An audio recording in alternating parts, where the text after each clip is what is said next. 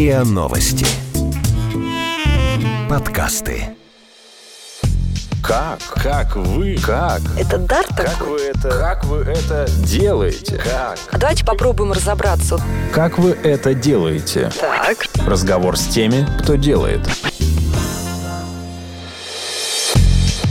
Здравствуйте, это подкаст «Как вы это делаете?». Меня зовут Наталья Лосева, и здесь я говорю пристрастно с людьми, которые делают невозможное, неоднозначное и интересное. Сегодня у меня в гостях Роман Латыпов. Роман – первый заместитель начальника метрополитена, московского метрополитена по стратегическому развитию клиентской работе. Уже три года. Здрасте, Роман. Здравствуйте. Слушайте, а вы на метро ехали сейчас сюда или на Да, машине? на метро доехал. Да ладно? На метро. А вы часто на метро ездите? Я езжу на метро каждый день, может быть, практически каждый день. Иногда еду в какие-то либо места, в которые трудно на метро доехать, либо когда что-то большое везу, какой-нибудь большой плакат, макет, тогда еду не на метро. Очень люблю ездить на метро, потому что постоянно какие-то вещи сам встречаю, которые можно улучшить, которые можно доработать, а, особенно если это станции, на которых не часто бываю. Вот сейчас, например, на парке культуры ехал, вот на кольцевой линии мы сейчас указатели все меняем. 60 тысяч Вот я указателей. хотела об этом 60 поговорить тысяч указателей для запуска МЦД. И вот там уже появились символы такие D1, D2, и они должны быть серыми штрихами. Сейчас пока зачеркнуты до того, как МЦД запустится. А здесь вот белой лентой почему-то заклеено. В общем-то, вот Что, вы наругались сразу на кого-то? Ну зачем наругался? У нас много сотрудников. Ну, периодически, несмотря на чек-листы, процедуры, регламента, бывают ошибки. Сейчас поменяем.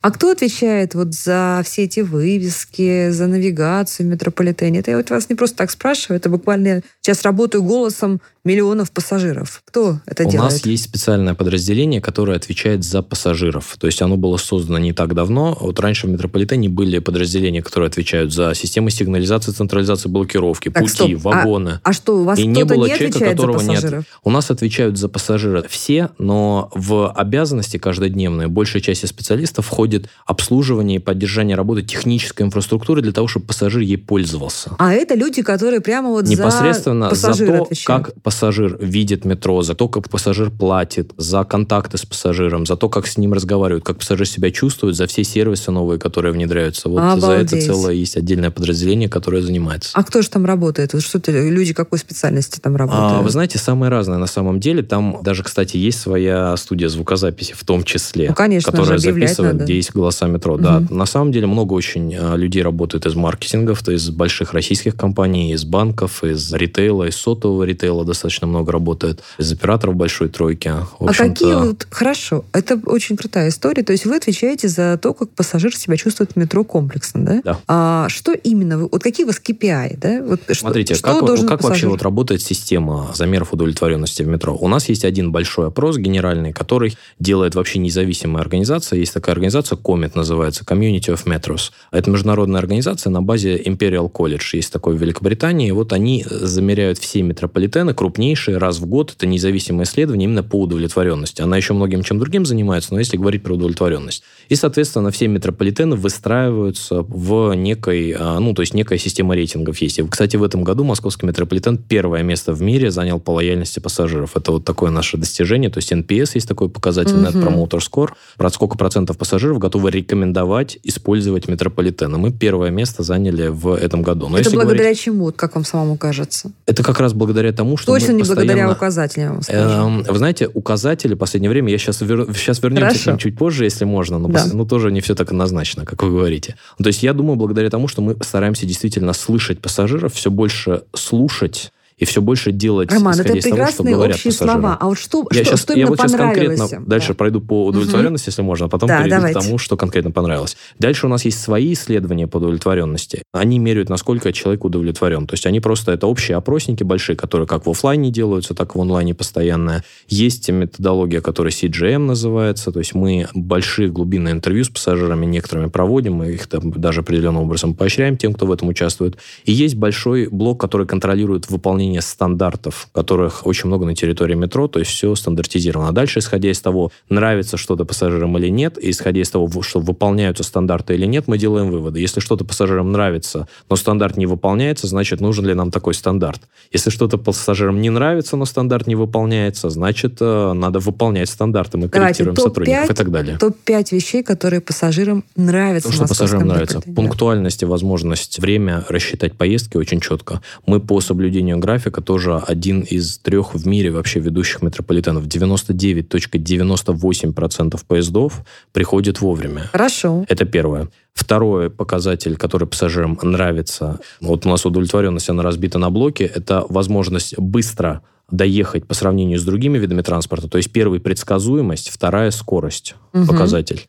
Третий показатель, который нравится вот в списке, если говорить, это количество способов оплаты проезда и удобства. То угу. есть это люди на самом деле хвалят. Мы знаем, что есть еще много вещей, над которыми много работать, я о них тоже могу рассказать, как и во всех остальных, кстати, вещах но это то, что также нравится. Также нравится информирование, это четвертое место. Вот вы сказали про навигацию, но реально, несмотря на то, что привыкли к другой навигации, но в этом году у нас э, навигация, ну, после определенных корректировок, которые мы сделали угу. после первоначального внедрения, заняла четвертое место в списке. И пятое место в списке – это наличие развлекательных и сервисов, возможности оставаться на связи. То есть в отличие Наверное, от других видов. Wi-Fi это Wi-Fi и сотовая связь. То есть и возможность, в принципе, держать телефон, когда еду в руках, в отличие от машины, оставаться на связи, быть в онлайне. Это правда не во всех городах, не во всех странах. Мы были первые, кто Wi-Fi везде сделал, и она на такой глубине, так вообще э, первые, кто Вот вы сказали, сделал. что вам пришлось корректировать навигацию. Это очень здорово, значит, вы услышали, так сказать,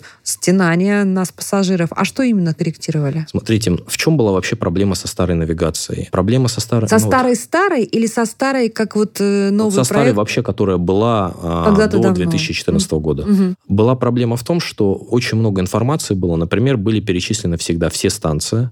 Все станции были указаны большими буквами. То есть они именно большими были указаны в смысле заглавными. Угу. Второе. Третье. Не были указаны цвета и номера линий. В принципе, то есть она достаточно была... Ну, трудно было различить цвета. Я вот сам часто ходил и не понимал, это розовый, коричневый или какой-то угу. еще. И сами указатели были тоже относительно небольшие. Заплакали это первое. все дальтоники Это сейчас. первая история. Угу. Вторая история, которая ну, была проблемная раньше, это история с тем, что разные виды транспорта не были связаны в старой навигации. Автобусов не было, других видов транспорта не было. То есть автобусы у нас были отдельно на бумаге прям приклеены к колоннам, и не было номеров выходов, и не было связи никакой с городской навигацией. То есть, в принципе, назначить встречу какого-то выхода на станции Китай-город, например, где их там э, очень много, их больше 12, это было на самом деле целым приключением потом друг друга найти, у какого выхода встречаемся. И это, в общем-то, Хорошо. это все и было вот старая навигация. Мы сделали новую. Да, сделали новую. И самом... она не понравилась москвичам. Ну, многим, не совсем так. так. А Процесс внедрения новой навигации это на самом деле большой процесс, и мы изначально никогда не говорили, что мы сейчас возьмем, быстро все поменяем. За один вот, раз. За один раз, и вот так вот, в общем-то, останется. Угу. Процесс новой навигации, внедрения, он начался так масштабно в 2016 году с запуском МЦК.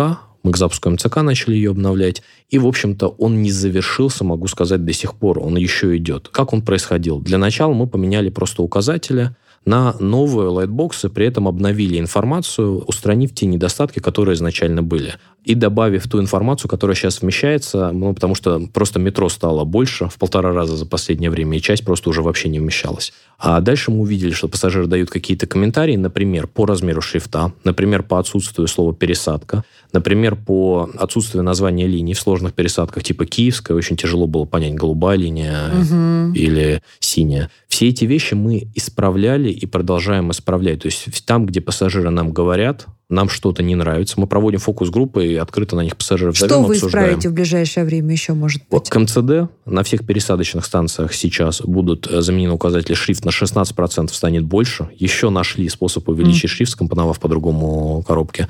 Вернем название на сложных пересадках, название линий. Пассажиры уже видят в некоторых местах, типа Киевской, вернули, продолжаем возвращать то, что угу. пассажирам нужно. Добавим дополнительное количество указателей, особенно в преддверии запуска МЦД. Это то, что важно сделать. То есть мы более 600 указателей просто добавим в ближайшие два месяца. И дальше в следующем обновим все карты на выходе и довесим там, где они сейчас отсутствуют. И, в общем-то, еще там несколько десятков небольших вещей, которые мы от пассажиров услышали уже точечных по ну, каждой То есть станции. это все в результате фокус-групп и да. сбора мнений. Это очень Сбор здорово. Мнений, Да, мы причем здорово. открыты, то есть вот кто-то считает, что там написать письмо в метро или написать через мобильное приложение, нам сфотографировав коробку, это какая-то история пожаловаться. Нет, не пожаловаться, мы наоборот любим обращения, мы сами их даже Друзья, в соцсетях собираем. пишите письма в метро. Да. Хорошо, что еще интересного или значимого произойдет в метро в ближайшее время с точки зрения комфорта пассажира? С точки зрения комфорта пассажиров, вы знаете, мы сейчас на самом деле очень сильно увлечены проектом «Московские центральные диаметры», который называется. Это наземное метро, Мгм. которое в ближайшее время уже соединит, нек- ну, в том числе выйдет из Москвы и соединит а, города Подмосковья. То есть это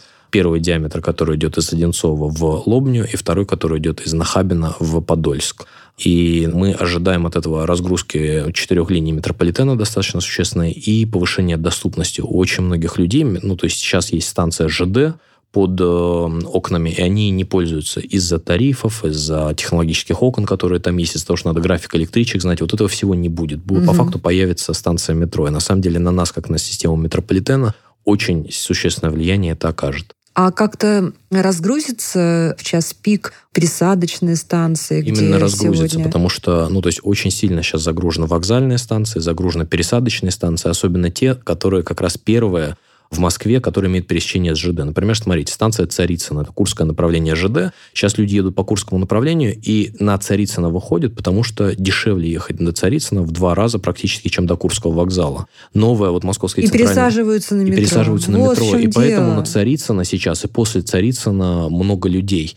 Вот московский центральный диаметр позволит им проехать дальше, насквозь, туда, куда им нужно. И тарифное решение правительства Москвы было принято как раз такое, что одинаковый тариф, куда бы я ни ехал, он городской обычный тариф, как на карте тройка, вы же не Это считаете? популизм? Это просто доброделание для пассажира? Или в этом есть и экономическая тоже какая-то причина, какое-то обоснование? Ну, смотрите... Взять, ну, сделать дешевле проезд. Ну, Он- де-факто. Смотрите, ну, во-первых, пассажиропотока мы ожидаем увеличения в целом по Мгм. системе, то есть э, люди получают доступ к инфраструктуре. То есть это А бизнес-история. ну, во-вторых, если говорить, ну, напрямую воспринимать все там строительство новой инфраструктуры как бизнес-историю, никто, честно скажу, в мире так не делает. То Мгм. есть это через косвенные какие-то эффекты, э, это разгрузка метро, это экономия времени в пути, это разгрузка дорог, потому что ожидаем пересадки части автомобилистов. То есть это скорее более глобальное значение для субъекта, чем э, прямая экономическая окупаемость, которая, в общем-то, нигде в мире, еще раз, инфраструктурные пассажирские проекты так не рассматриваются. Слушайте, а вот еще есть линии, Замоскворецкая, например, где до сих пор ходят еще вот эти очень миленькие, уютные старые вагоны, в которых невозможно дышать иногда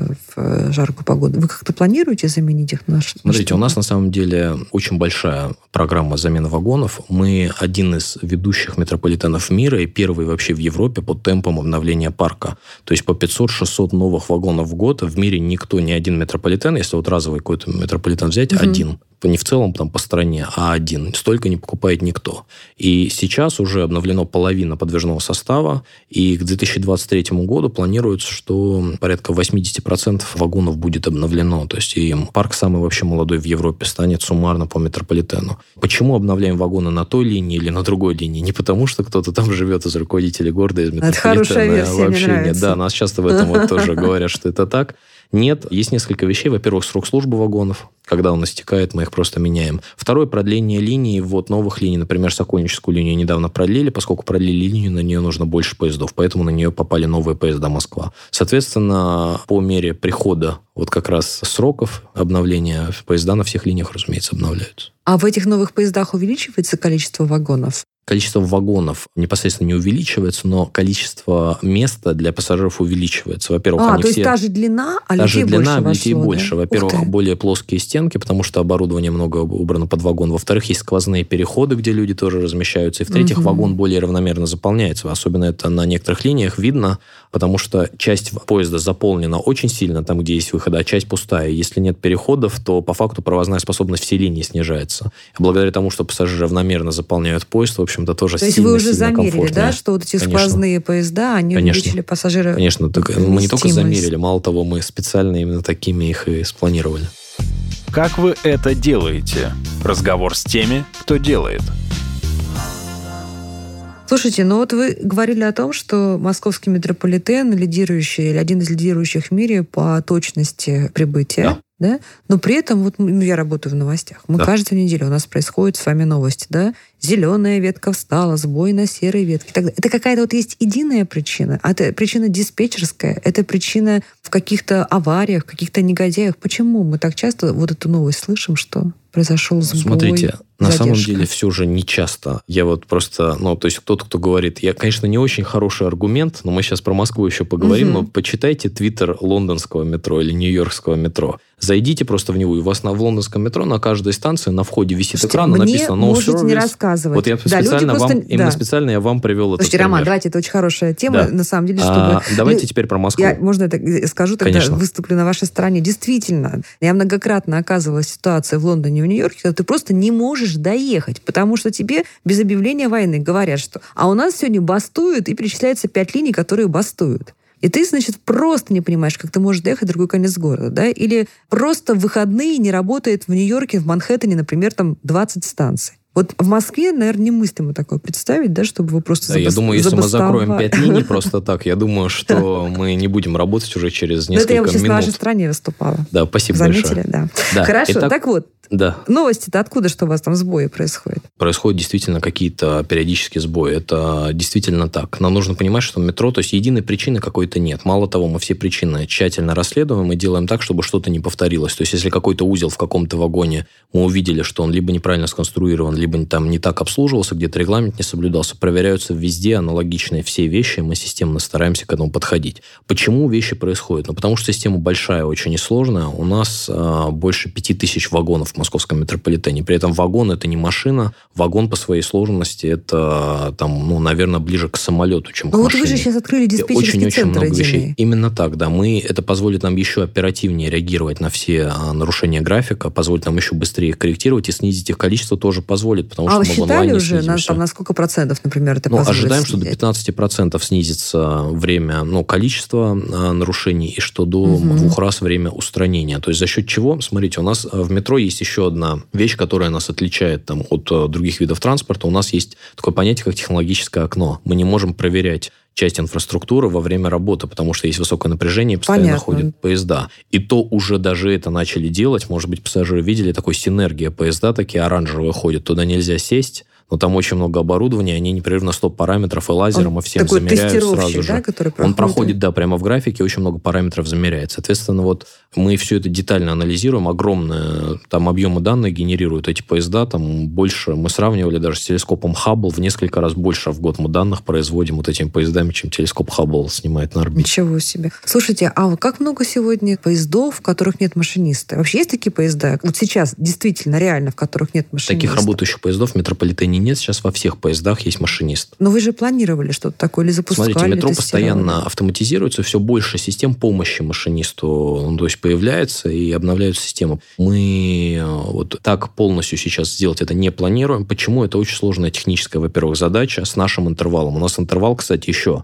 одна вещь, в которой мы мировой лидер, это интервал. 90 секунд, то есть каждые 90 секунд приходит и уходит поезд. Это правда. Я была Это- во многих да. метро мира и нигде не встречала Это 40 такого пар в час. Вот там тот, кто железной дороге или в транспорте разбирается. Есть такой указатель количество пар в час. Пара – это поезд в одну сторону, Мгм. поезд в другую. 40 пар в час у нас. Это мировой рекорд. И с такой парностью отказаться от машиниста значит очень много на инфраструктуре разместить. То есть не просто поезд купить, который ездить умеет, всю инфраструктуру оснастить датчиками, оснастить э, специальными устройствами, там, которые будет останавливать движение, либо продолжать в каких-то там ситуациях. Это, в общем-то, очень большая работа. А, Роман, При этом а мы постоянно какие-то вещи какой ваш прогноз? знаете, Когда? не могу даже дать точного прогноза, честно вам сказать, но постоянно новые новые вещи появляются. И, Честно Хорошо. сказать, Вот когда ну в мире, в большинстве метрополитенов, э, мегаполисов, на ваш взгляд, поезда станут э, без э, машиниста? Ну, какой-то Вы знаете- 25-й год, 48-й год, ну, примерно, дайте вот, вот если говорить про ощущение. мир, вот я думаю, что в ближайшие 20 лет во всем мире вряд ли. Просто почему? Очень много старых метрополитенов, М, где очень много всего нужно поменять, слишком совсем старых. это будет.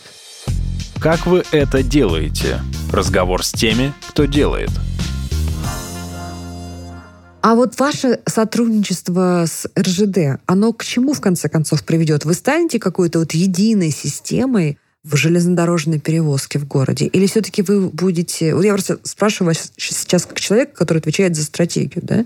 Или вам выгоднее развиваться сепарированно? Нам выгодно, конечно, развиваться вместе. Вместе вот, ну, с РЖД мы очень много действительно сотрудничаем. Есть проект МЦК, который мы считаем крайне успешным. Там То есть оно оправдало ожидания свои? Действительно, оно, прогнозы превзошло по пассажиропотоку кольцо, и больше людей сильно ездит, чем было и при запуске, и чем прогнозировали, честно скажу. И все это благодаря тому как раз, что по факту пассажир воспринимает ту инфраструктуру, которую мы делаем вместе с РЖД, например, МЦК и МЦД, про которые я говорил раньше, как часть единую городской системы транспорта, как часть метро. Многие пассажиры вообще считают МЦК, что это метро. Но по факту, честно сказать, МЦК и по законодательству, и технически это железная дорога. Но поскольку есть единый билет, единый сервис, единая навигация, Пересадки очень хорошие в большинстве мест, где их можно было сделать. И много-много-много других вещей. У нас с РЖД есть, во-первых, договор, по которому мы работаем, в нем больше тысячи страниц. И есть стандарт сервиса еще, в нем порядка 800 страниц, которые мы соблюдаем. А вот для кто того, кого чтобы... контролирует в этом партнерстве? Кто главный в этом да, партнерстве? Вы знаете, это партнерство. То есть я не могу сказать, что кто-то главный. И роли распределены следующим образом. В случае с МЦК заказчиком выступает московский метрополитен, перевозчиком, который непосредственно оказывает услугу пассажирам, и с которым пассажир заключает заключает договор перевозки, когда прикладывает карточку к турникету,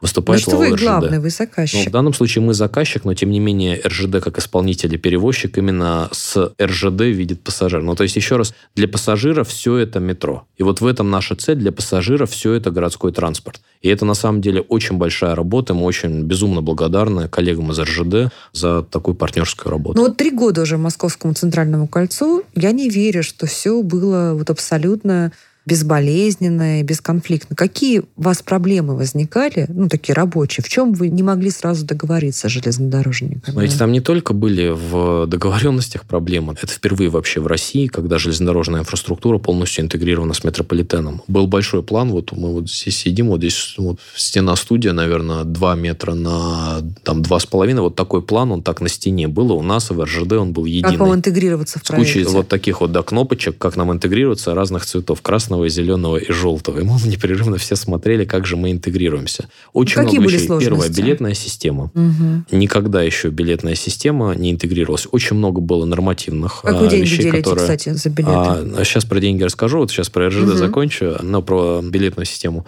Несколько федеральных нормативных актов поменяли совместно с Минтрансом России. Тогда на МЦК, сейчас на МЦД несколько федеральных нормативных актов поменяли. Очень много технических вопросов, каким образом все это работает, а каким образом осуществляется в том числе взаиморасчет. По договору, если говорить про то, как делим деньги, все средства за перевозку на МЦК получает московский метрополитен сейчас. Ну, то есть договор, на самом деле, публичный, можно посмотреть Прекрасно на сайте. устроились. При этом перевозчик получает деньги за вагон-километр. То есть за каждый километр, который перевозчик проехал по кольцу, он получает средства. Таким образом, для перевозчика фактор выручки, он очень прогнозируем. Он не зависит от пассажиропотока, он зависит только от того, сколько километров, согласно заказу, проехал перевозчик. А вы не планируете вот с таким э, масштабнейшим расширением э, вот вашего единого этого комплекса вводить зоны? Вот ты сел на метро и доехал, например, до Прокшина. И доехать до Прокшина тебе будет стоить дороже, чем до юго-западной. Вот зону в метро мы, честно скажу, даже не обсуждали. Это ну, просто смысл... Почему? Во всем мире же так.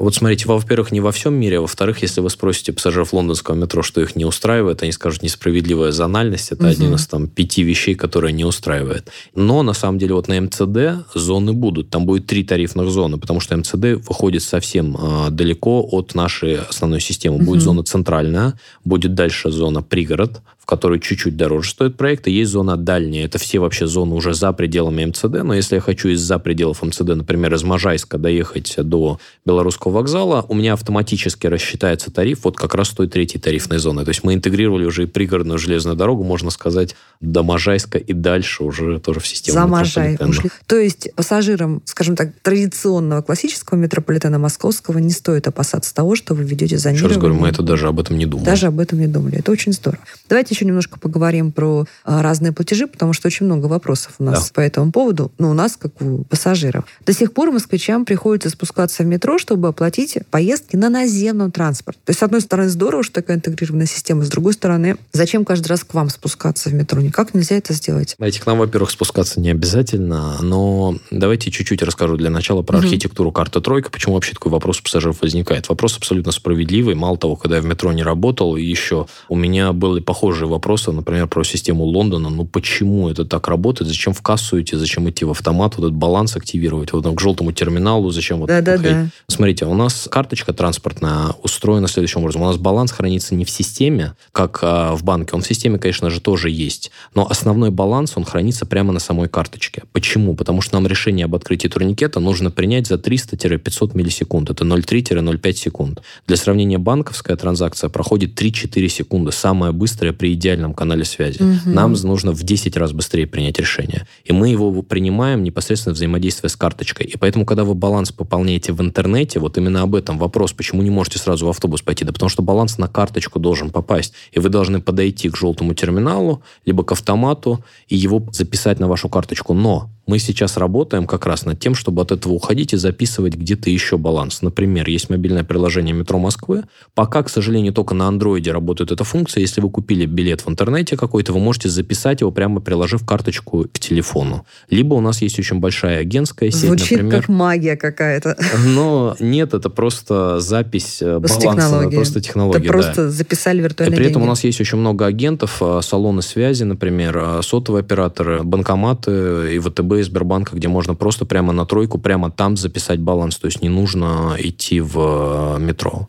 И можно есть- в банкомате записать на тройку баланса, купить билет. А вот то, когда мы прикладываем смартфон и тоже видим вот эту вот задержку, это Да. объясняется точно такой же вот длинной транзакцией. Смотрите, про смартфон все чуть-чуть тоже сложнее. Транзакция и со смартфона, и с кредитной карточки тоже проходит в оффлайне, в метро, в отличие от э, транзакции в магазине. Когда вы платите в магазине, все равно транзакция в онлайне проходит. То есть он в процессинговый центр обращается, ему говорят, да, деньги есть, одобрено, и вы тогда вылезает чек. У нас транзакция проходит все равно в оффлайне, и турникет открывается. То есть, когда он видит карточку, турникет открывается, тут же запрос в банк. Если карточка пустая, карточка заносится в черный список, и больше пока баланс не будет погашен, пассажир не зайдет в метро с этой карточкой. Но что важно, почему вот, собственно, чуть-чуть дольше это даже в оффлайне происходит, потому что чуть более сложный механизм обработки банковского платежа, чуть другая криптография, при этом мы уже сейчас работаем над тем, чтобы снизить это время. И вот могу сказать, что в течение двух месяцев большая часть, 99% платежей будет быстрее двух секунд проходить. Мы целимся вообще в секунду. Конечно, это не 0,3-0,5 секунд, как у настройки, но целимся в секунду. Вот. Но меньше двух секунд через два месяца уже сделаем. Мы при этом вот реально там по миллисекундам непрерывно у нас разборы такие, где еще там 200 миллисекунд сократить. Вот такие вот у нас рабочая группа внутри есть, и цели такие стоят. Здорово. Вопрос сразу нескольких сотрудников редакции. Туалеты на станциях метро работают по тройке. Ну, Во-первых, это вообще, я считаю, большое достижение, что туалеты есть теперь в московском метро. То есть я не разделяю вот это вот привередничание. Но тем не менее, люди, которые привередничают, спрашивают, почему можно только картой тройкой оплатить вход в туалет в метрополитене? Смотрите, для начала вообще, почему туалетов так долго не было, и почему сейчас они есть не везде. Во-первых, это технически сложная задача сделать туалет. Я понимаю, что это смешно, может, нелепо звучит. Конечно, под Но, в землей. принципе, на глубине 60 метров, на самом деле, Чтоб не задача... задача на глубине 60 метров сделать туалет, и потом поднять, в общем-то, все, что там появляется на уровень земли в канализацию на 60 метров А, вот вверх. как. Это, на самом деле, целая история. И поэтому, в общем-то, технически эта задача реально очень сложная. Ну, то есть, как бы это То смешно есть не нужно звучало. перевернуть мир и потом все решить. Да. Мгм. Ну, то есть дальше почему карта тройка? На самом деле карта тройка вот была первым методом оплаты, который выбрали изначально, потому что, ну, действительно хотим, чтобы ей оплачивались услуги в метро. Но, честно, я сам вот езжу в метро и вижу пассажиров, у которых билет записан на тройку не баланс на электронном кошельке, то есть там не там 50 рублей лежит на электронном кошельке, а у которого там билет там, на 60 поездок. Он пытается с этим билетом войти в туалет. Это не работает. На туалете об этом написано, но в целом человек, который хочет туда зайти, он там недобрым словом метрополитен, карту тройка вспоминает и там всех нас. Поэтому мы сейчас а, туалеты оснащаем банковскими ридерами для того, чтобы можно было просто банковской карточкой То есть человек с со банковской 100 карточкой в руках, войти в туалет. Вы знаете, если... последний, к вам не попадет. Пока нет. Печальные новости, друзья мои. Как вы это делаете? Разговор с теми, кто делает.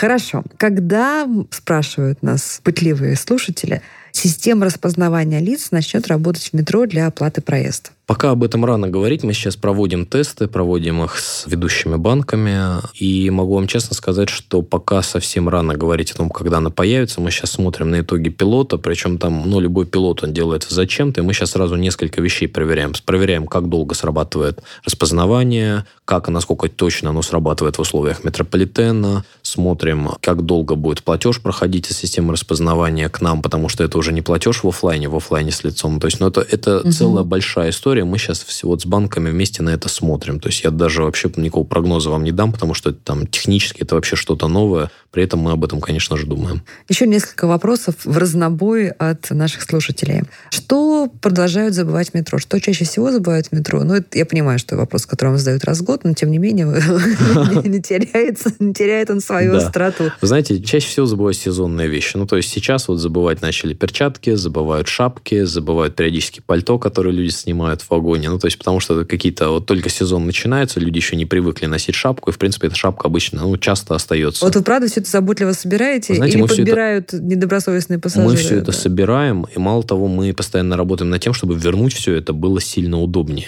И раньше, если мы порядка трети вещей возвращали, то теперь порядка половины вещей, которые забывают, уже пассажиры назад забирают. А в чем удобство добавилось? А, появилась единая база, появилась... Раньше не было вообще единого склада угу. метрополитена до 2015 года. Вещь, все да? описываем, да. Теперь сейчас колл-центр это интегрировали в единый, в 3210 можно позвонить и найти свою вещь, попробовать дистанционно. Ну, то есть очень э, вот э, мы сейчас там, ну, пытаемся сделать в онлайне эту базу, в SMCD будет единая база. То есть очень много вещей делаем для того, чтобы как раз удобнее это сделать. Говоря, что забывают, из такого, ну, из интересных вещей, знаете, что там забыли хорька один раз, забывали холодильники, забывали... Холодильники, ну, конечно, холодильник человек забыл, конечно. да. Ну, то есть, что только не забывали. Дипломные работы, сами дипломы, и э, сомбреро, и музыкальные инструменты экзотические всякие. То есть, очень-очень а много с хорьком всего. что было потом? Мы хорька передали в приют. За ним никто не обратился. Мы его, конечно же, на склад не сдали, мы его передали в приют. Где-то этот хорек до сих пор ждет своих хозяев в приюте. Слушайте, а вот вы сказали, половину вещей возвращаете, а половина куда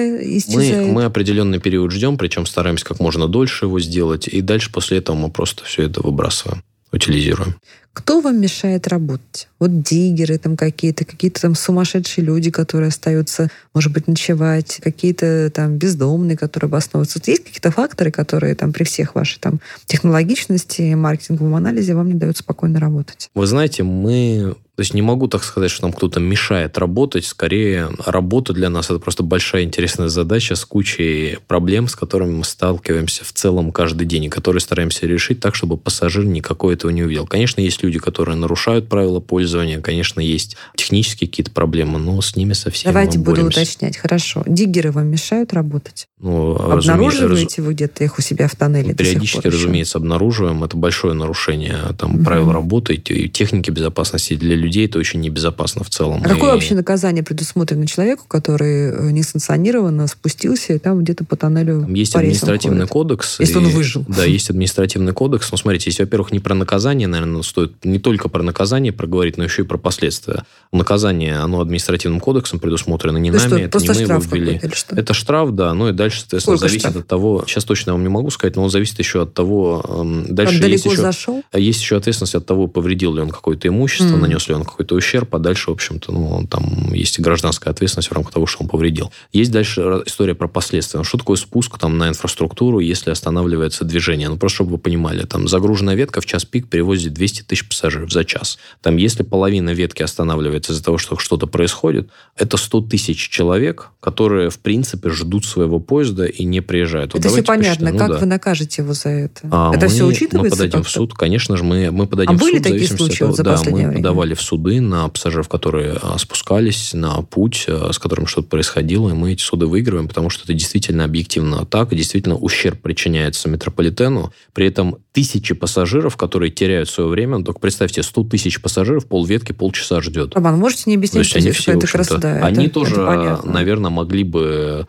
подавать какие-то иски, но такого пока нет, конечно, но мы свои иски подаем и будем к тем, кто нарушает правила пользования. Смотрите, у вас официально запрещено распивать алкоголь. Да. Тем не запрещено менее, правилами пользования. Да, каждое утро любой пассажир может увидеть там людей с баночками пива, про вечер даже и не говорю. Вы как-то на это глаза закрываете? Или мы на это глаза не закрываем. Мало того, мы с этим боремся. Есть служба безопасности метрополитена, есть полиция. Собственно, как раз полиция и штрафует пассажиров за эти нарушения. Если пассажир какой-то увидел человека, который потребляет алкоголь, это нарушение прямое правил пользования. Здесь мы просим обязательно обратиться либо к начальнику станции, который обратится к сотруднику полиции, либо напрямую в полицию. То есть приходят полицейские Конечно. и, и У нас сейчас пик одновременно миллион пассажиров в метро под землей находится. Мы не можем за всеми однозначно уследить, то есть, но однозначно никаких здесь исключений и поблажек никому не делаем. Правила пользования должны соблюдать А все. если наоборот, вы узнаете, что полицейские, которые работают на станциях метрополитена, ведут себя некорректно, как в недавний случай, когда, э, ну, он еще не доказан, но тем не менее, когда якобы полицейский вымогал деньги у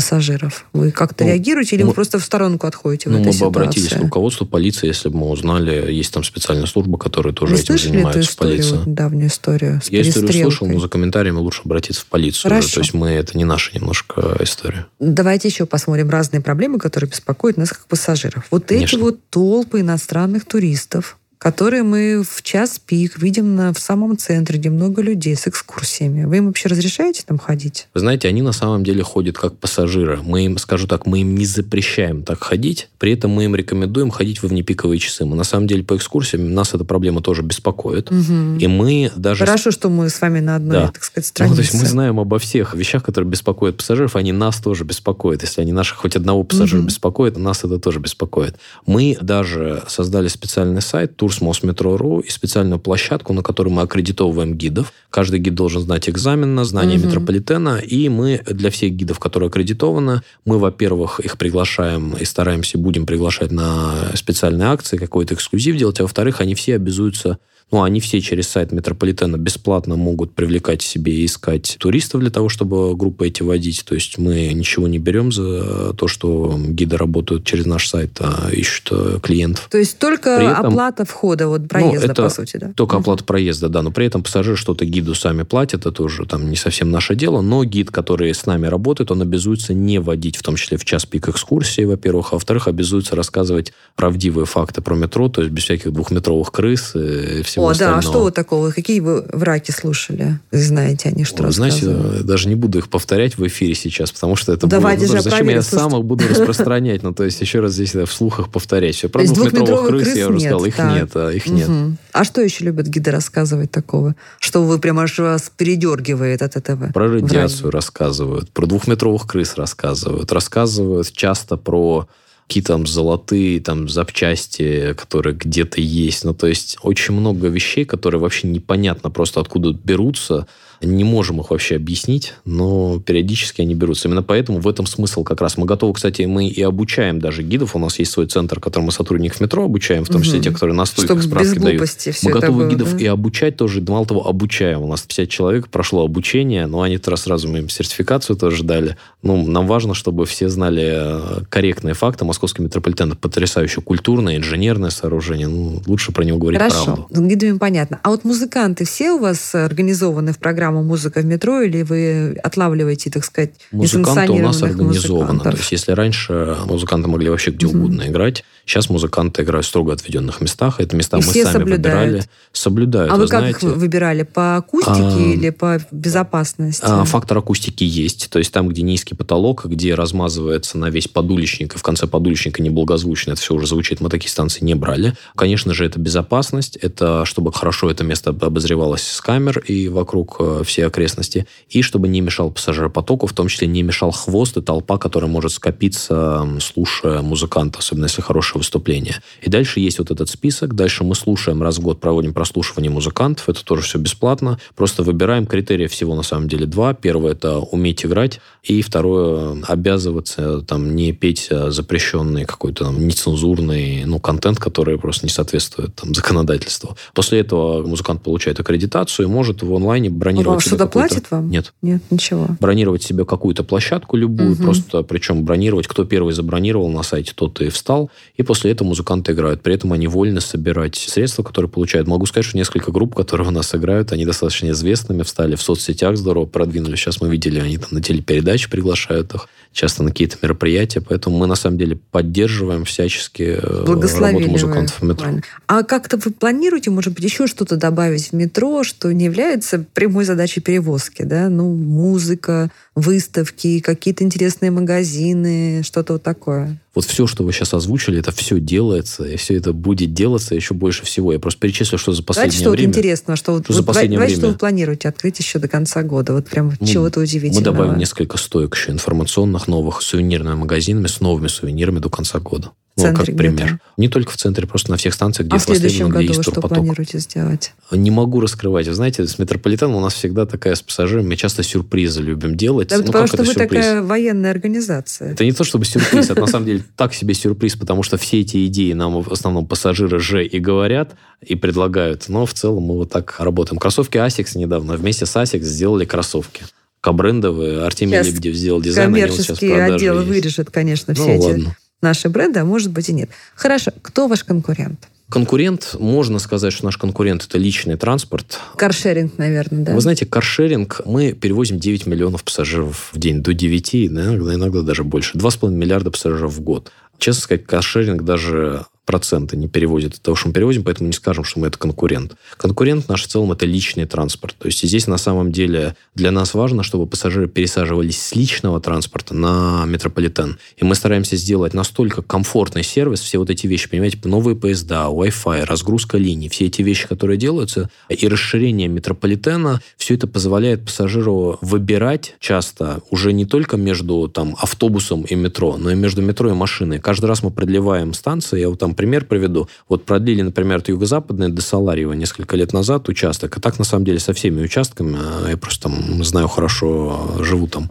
У нас часть пассажиров, которые пришли на вот станции до Саларева, на Румянцева, на Тропарева и на Саларева, они раньше пользовались станцией Юго-Западной. Они уже ездили на метро, они ехали просто на автобусе до станции Юго-Западная, до станции проспект Вернадского, ехали на автобусах. И мы этих же пассажиров увидели. Мы же по тройке видим пассажиров, как они. То есть они же просто перешли на эти новые станции. Но в целом в системе пассажиров стало больше. То есть вообще появились новые пассажиры, которых вообще не было. Но кто это? Ну, очевидно, что это люди, которые пересели с машины. Это же не просто, что построили метро, и я решил каждый день, теперь мне надо Совершенно ехать в точно. центр. Я тоже живу в том примерно углу. И я, например, знаю, что сейчас у людей, которые сначала обрадовались тому, что вот не могут теперь в Прокшинах бесплатно бросить машину, потому что поедут на метро, вот вы, наверное, не знаете, а, ну, там довольно болезненно все происходит, потому что какая-то система, которая должна учитывать поездку пассажира на метро, она еще не сработала. И поэтому люди Она нервничают. работает. Я сам вчера был И думают, именно... что 50 рублей в час платить Я сам был нужно. вчера именно на Прокшино, система там работает. Мы поговорим еще раз с парковочным оператором. То есть, ну, Ну, то есть на вчера стороне. система работала, я вам точно могу сказать. Ну, это Может быть, у кого-то здорово. То есть, есть- проблемы, я выясню, но она А однозначно вы работает. выясняли, как... Потому что, на мой взгляд, это должно снизить поток машин в городе, потому что действительно очень многие люди, которые раньше ехали до теплого стана, например, или даже в город уже ехали, они действительно стали оставлять сейчас машины вот на этих вот продленных станциях метро. Вы не измеряли, как это сказывается на нагрузке на город? Еще нет? Департамент транспорта правильнее этот вопрос задать, но она Ну, однозначно должна была снизиться, потому что мы видим свой прирост пассажиропотока и видим, причем его достаточно существенный. После каждого продления, после каждого ввода мы видим увеличение потока в метро. То есть он не просто приходит с автобусов, который раньше ехал на автобусе, теперь в метро. Нет, это новые пассажиры, которые появляются. Сейчас будет МЦД, мы еще ждем, что будет не только разгрузка линии метро, потому что часть пассажиров уйдет в МЦД с линии метрополитена, но еще и новые пассажиры придут в систему, потому что там Это же будет будет, тоже билеты метро. Вот те планы, которые были озвучены на ближайшие 4-5 лет, это планы со стопроцентной, так сказать, гарантией, или это еще прожекты, которые вы будете обсуждать? Вот если вы про планы про строительство, лучше вам спросить департамент строительства Москвы, потому что мы не строим, мы эксплуатируем, как московский Мгм. метрополитен. То есть строят строители, а мы, соответственно, уже эксплуатируем, потом действуем, ну, вот линии, которые построены. Ну что, здорово.